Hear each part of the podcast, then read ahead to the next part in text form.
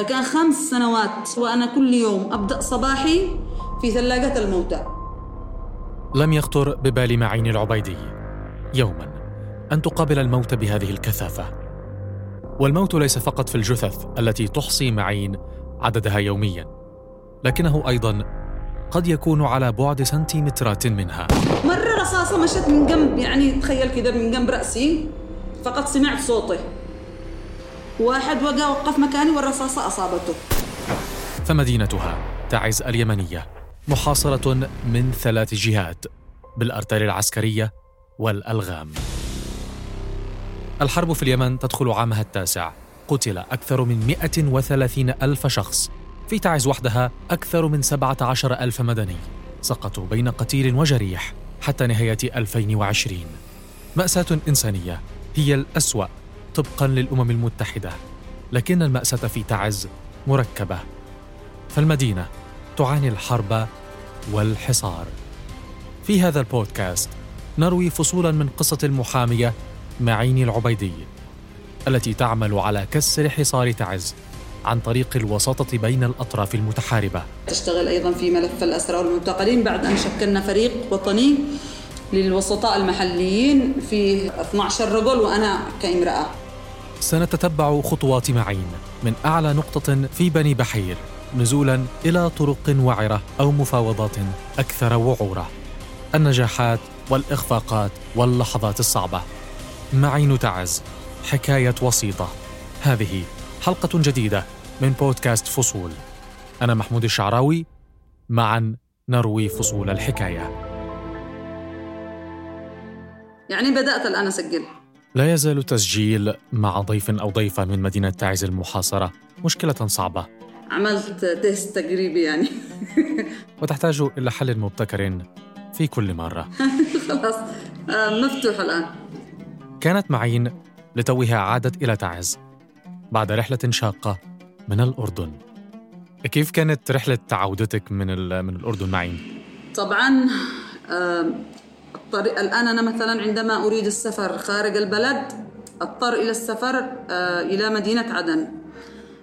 قبل الحرب كانت المسافة في الطريق العادية ما بين تعز وما بين عدن تستغرق من 1.5 ساعة إلى 2 ساعة في أقصى حد. يعني كان المواطن التعزي أو العدني كمان، يعني كنا إذا أردنا أن نخرج في فسحة نغادر أو نسافر إلى عدن الصباح، نفطر في عدن، نتفسح، نشوف البحر، نتغدي، وبعدين المساء نعود. هذا كان في الطريق العادي. الآن بسبب الحصار وأنه الطريق التي فتحت لنا أو المفتوحة أو الوحيدة في اتجاه عدن طريق تستغرق من 6 إلى 8 ساعات وأحياناً 10 ساعات في حالة إغلاق الطرق، وهي طريق وعرة جداً. ويعني كانت أساساً معدة كطريق فرعية للسيارات الصغيرة، الآن أصبحت تمر منها القاطرات الكبيرة المحملة بالبضائع، فتهالكت الطريق تماماً. وذلك لأن تعز محاصرة ليس فقط بالأطراف المتحاربة، ولكن أيضاً عليها طوق كامل من الألغام من 3 جهات، شمال وشرق وغرب. معين كانت في الأردن لحضور 3 ورشات عمل. الورشة الأولى كانت هي نظمتها منظمة نداء جنيف مع مكتب المبعوث لعمل مشترك فيما بين العسكريين من قيادات عليا في الدولة مع مجموعة من العاملين في منظمة المجتمع المدني. هنا لما بتقولي المبعوث تقصدي المبعوث الأممي؟ المبعوث الأممي إلى اليمن يعني أنا أقصد فيه. الثانية كانت حول المستجيب الأول لأخطار المتفجرات، والثالثة كانت تدريب مدربين في نفس الموضوع اللي هو أخطار المتفجرات. معين من بين نساء قلائل جدا يشتغلن بالعمل العام، خصوصا في المواضيع المعقدة مثل التوسط في صفقات تبادل الأسرى وجثث الضحايا أو المتحاربين. ظروف عمل صعبة تشبه كثيراً تلك التضاريس الوعرة التي تربت معين بين جبالها ووديانها. منزلنا كان ربما أعلى قمة الجبل في قريتي، والمدرسة في الوادي، فكنت أضطر عندما أذهب إلى المدرسة أن أتجه نزولا حتى الوصول إلى المدرسة بما يقرب ساعة إلى ساعة ونصف مشي على الأقدام. لما نشتي نلعب كرة وإحنا في رأس الجبل بيتنا، معنا منطقة كذا صغيرة، فنضطر كل ما سقطت الكرة إلى أسفل الوادي نضطر إلى النزول لها كل ما. فالموضوع كان معقد جدا للعب الكرة في جوار منزلنا. ولدت معين في قرية بني بحير في مديرية شرع بالسلام شمال محافظة تعز. طبعا قريتي جبال، وفي موسم الصيف تكون خضراء جدا وكأنها قطعة من الجنة. تندر المياه في مكان مرتفع كقرية معين ومعظم مناطق تعز الجبلية. شحيح المياه فيها، لا يوجد فيها سوى الآبار الجوفية وهي بعيدة عن المنازل. لذا يشكل البحث عن المياه قاسماً مشتركاً في طفولة كثير من التعزيين. كأبناء قرى نضطر إلى الذهاب إلى لجلب الماء من هذه الآبار في جالونات نحملها يعني معنا إلى المنازل، أيضاً ربما تبعد أكثر من ساعة البئر التي كنا نذهب لجلب الماء منها. كانت معين بنتاً وحيدة بين 4 أشقاء ذكور، ولذلك والدتي اضطرت أن تكسبني كل الحرف وكل الأعمال التي تقوم بها الفتيات في القرية، يعني من قلب الحطب، من قلب الماء، من رعي الغنم، من حرث الأرض. وهل مع كل هذه الأنشطة والحرف والأشغال اللي الوالدة حاولت إكسابك إياها يعني تأثرت حظوظك في التعليم؟ شخصياً لم أعاني من أنه لا أتعلم أو لا أذهبش إلى المدرسة، لا كان في تشجيع، وكان التعليم بالنسبة لأسرتي بالذات يعني هو شيء أساسي جدا، وأنه لازم أدرس ولازم أنجح. فكنت حتى في دراستي متفوقة، يعني ما كنتش مهملة لأنه كان في تشجيع، يعني بالذات والدتي حاولت، والدتي كانت لم تتعلم وأرادت أن تخلق مني أو توجد في معين ما لم تستطع أن تعمله هي. هناك شيء آخر في طفولة معين قد يكون مفتاحاً في فهم شخصيتها. لم تكن هناك تفرقة بينها وبين أشقائها الذكور، لا في التعليم ولا حتى في لعب الكرة. فتنشئتي كان أقرب إلى الذكورة منها إلى الأنوثة. فحتى اللي يعرف شخصيتي الآن يعرف تماماً إنه يعني نشأت هذه بين أولاد، مش تنشئة إنه بنات وكذا.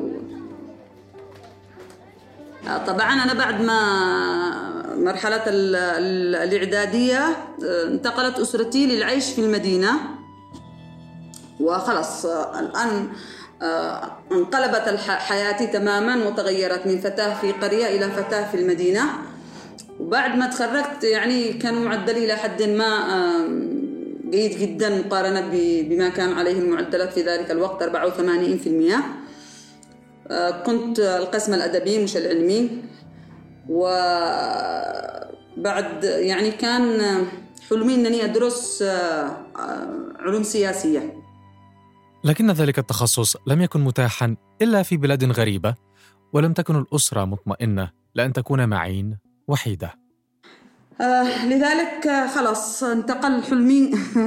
فبحثت عن التخصصات الموجودة في جامعة تعز، إيش اللي ممكن أنا ألتحق فيه للدراسة. فكان قسم كلية الحقوق قسم جديد تم افتتاحه في الجامعة، قلت خلاص بدخل الحقوق.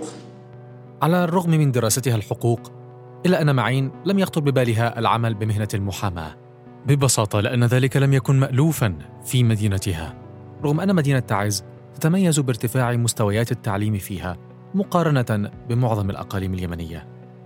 وحاولت قدر الإمكان يعني أنني أجتهد كثير، لأنه دراسة الحقوق تتطلب يعني أن الواحد يقرأ كثير ويطلع، وكنت أدرس لأنه كان حلمي أيضاً أنه خلاص أوكي أنا بدرس بشكل قوي جدا وأكون من الأوائل وأرجع أشتغل معيدة وأحضر الماجستير والدكتوراه وخلاص، إنه أبقى أكاديمية في الجامعة.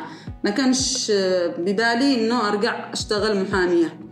طيب هنا كيف بدأتي تشتغلي بالمحاماة؟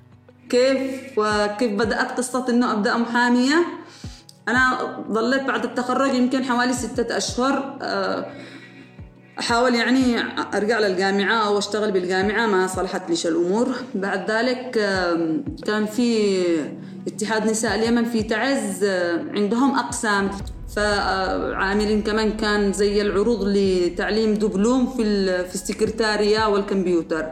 أثناء ما نحن ندرس كانت رئيسة الاتحاد سعادة العبسين، بدأ عنده فكرة إنه كيف ممكن تحصل على محاميات أو يكون في محاميات يبدأان يشتغلان في قضايا السجينات. بعض من هؤلاء المتهمات قد يتأخر النظر في قضاياهن أعواماً، خصوصاً إذا كنا لا يستطعنا توكيل محام للترافع عنهن. فوصلنا إلى مرحلة إنه القضاء بعدين والموظفين أي قضايا لسجينات لنساء فقيرات هم اللي رجعوا يتواصلوا معنا ويسلموا لنا القضايا.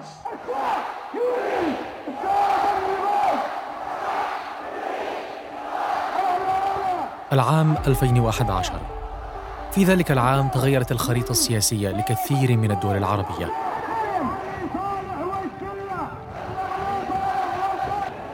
فيما بات يعرف بالربيع العربي. وفي ذلك العام أيضاً تغيرت خريطة اهتمامات معين، فلم تعد تقتصر على تقديم الدعم لفئة محددة، بل أصبحت معين تهتم بقضايا مجتمعها بشكل موسع. كان مهم أنه أعمل على رصد وتوثيق كل الانتهاكات اللي يتعرضوا لها الشباب أثناء مسيراتهم، أثناء المظاهرات اللي يقوموا فيها. وتتقدم بتلك الملفات للنيابة العامة كجزء من مسؤوليتها في لجنة الحقوق والحريات.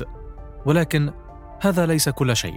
اشتغلت مع منتدى التنمية السياسية ومنظمة برغوف الألمانية اللي بدأوا يعملوا حوارات محلية أو يتبنوا حوارات محلية في بعض المحافظات ومنها تعز. فأنا كنت منسقة لهذه الحوار المحلي في تعز لمنتدى التنمية السياسية ومنظمة برغوف.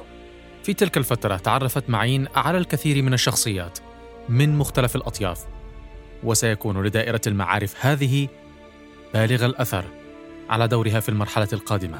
لازم نفكر في قضايانا كتعز، وإيش اللي تحتاجه تعز، وما هي القضايا الشائكة والعالقة في تعز. تعز، مارس 2015.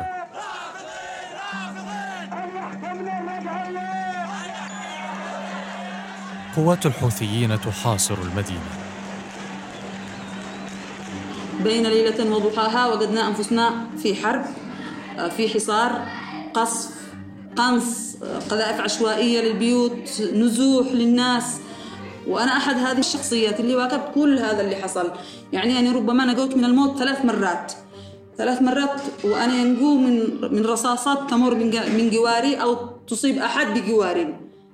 ومرة كنت واقف أمام بنك، واقفة بجوار سيارة، فتخيل أنني تحركت من نفس هذه المنطقة أو من نفس المكان اللي أنا واقفة فيه.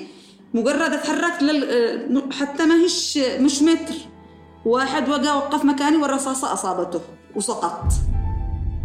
معين، تلك التي كانت فتاة صغيرة تلعب الكرة في جبال وأودية قريتها وتتعلم من حرف القرية ما شاءت لها والدتها أن تتعلم، ستجبرها الحرب والحصار على أن تسلك طريقاً لن تتخيله معين في أكثر كوابيسها رعباً. التحقت بالعمل في مفوضية حقوق الإنسان كراصد ميداني للانتهاكات اللي تعرضوا لها المدنيين. فكان 5 سنوات من عمر الحرب، يعني من 2016 حتى 2019، وأنا كل يوم أبدأ صباحي في ثلاجة الموتى.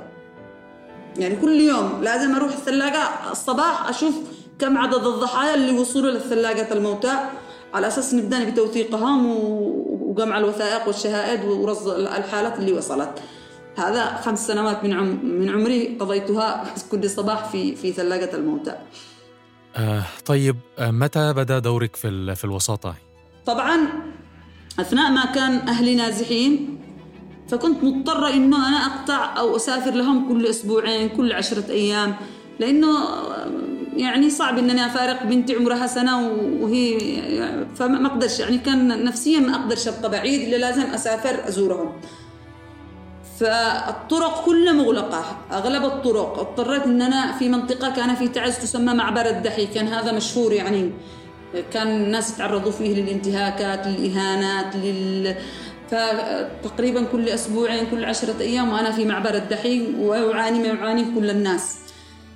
شفت أنه في معاناة كبيرة بالنسبة لي أنا شخصيا وللناس بالذات اللي كانوا المرضى، مرضى السرطان ومرضى الفشل الكلوي. طبعا عملي في الجانب السياسي في الحوار المحلي هذا يعني، وأيضا في أثناء ثورة الشباب يعني أتعرف بالشخصيات كثيرة الفاعلة والمؤثرة على الصعيد السياسي، وبعضهم بعد الحرب أصبح متخذ قرار، أصبح عنده مكانة، أصبح عنده يعني أصبحوا متولئين مناصب.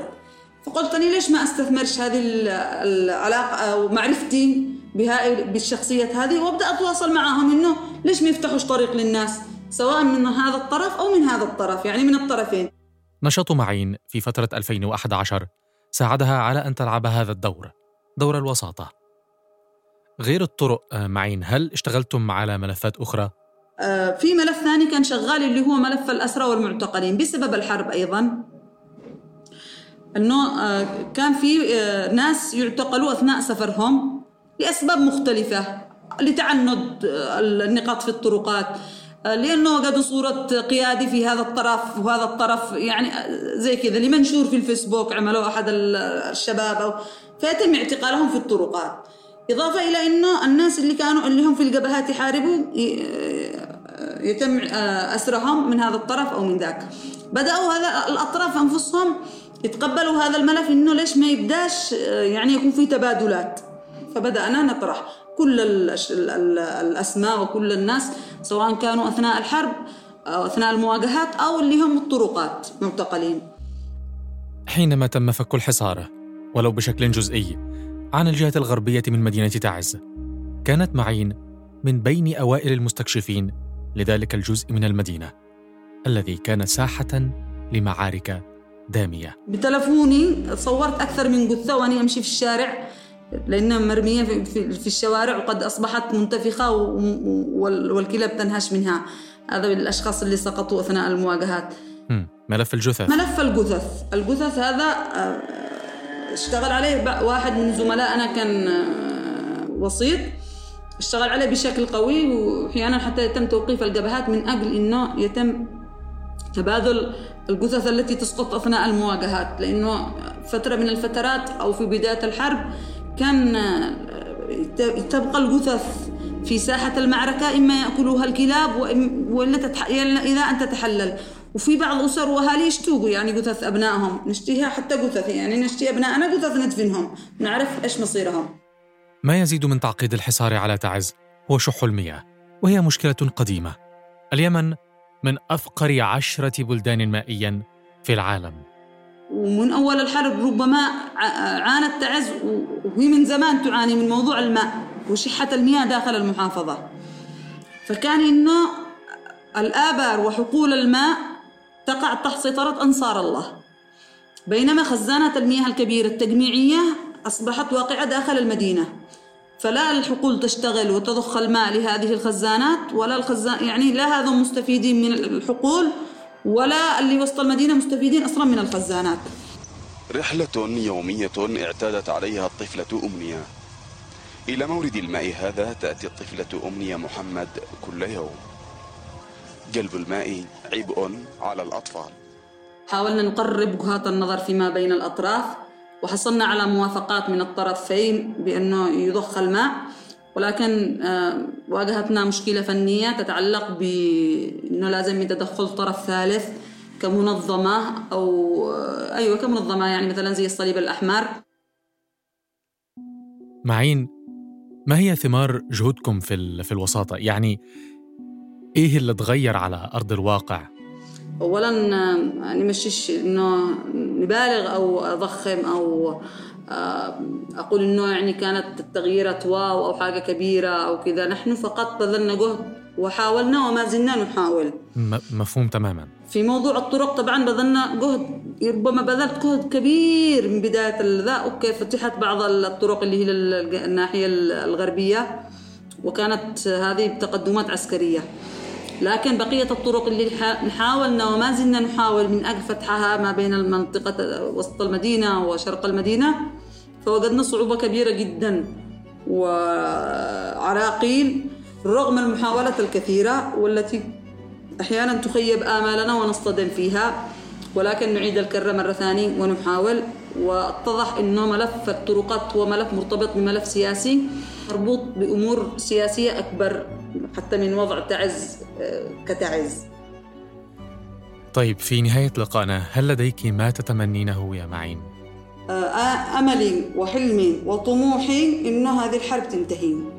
هذا أقصى طموحاتنا الآن.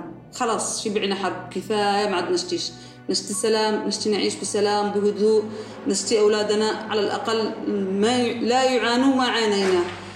هذا جيل أولادنا بيطلعوا كله حياتهم حرب، لكن ما بعده خلاص يكفي حرب. إحنا مسرح حرب لغيرنا الآن، يكفينا حروب. لازم إن اليمنيين يتفقوا يوصلوا إلى سلام من أجل أولادنا وأولادهم المتحاربين، يعني يكفيهم دماء. هذا أقصى حلم الآلية، ما أقول لك شيء غيره. الحرب في اليمن لم تنتهي بعد وحصار تعز لم يرفع بالكامل، لكن يبقى أمل في أن يحرك صوت معين المياه الراكدة نحو حل سلمي، فلربما تسكت بعض من أصوات الوسطاء والمفاوضين كل أصوات البنادق والمدافع. أنا محمود الشعراوي، دمت في صحة وسلام. بودكاست فصول يأتيكم من شبكة الشرق الأوسط للإرسال. استمع صباح كل اثنين على أبل بودكاست، جوجل بودكاست، سبوتيفاي، ساوند كلاود، وعبر أثير راديو سوا وموقع قناة الحرة.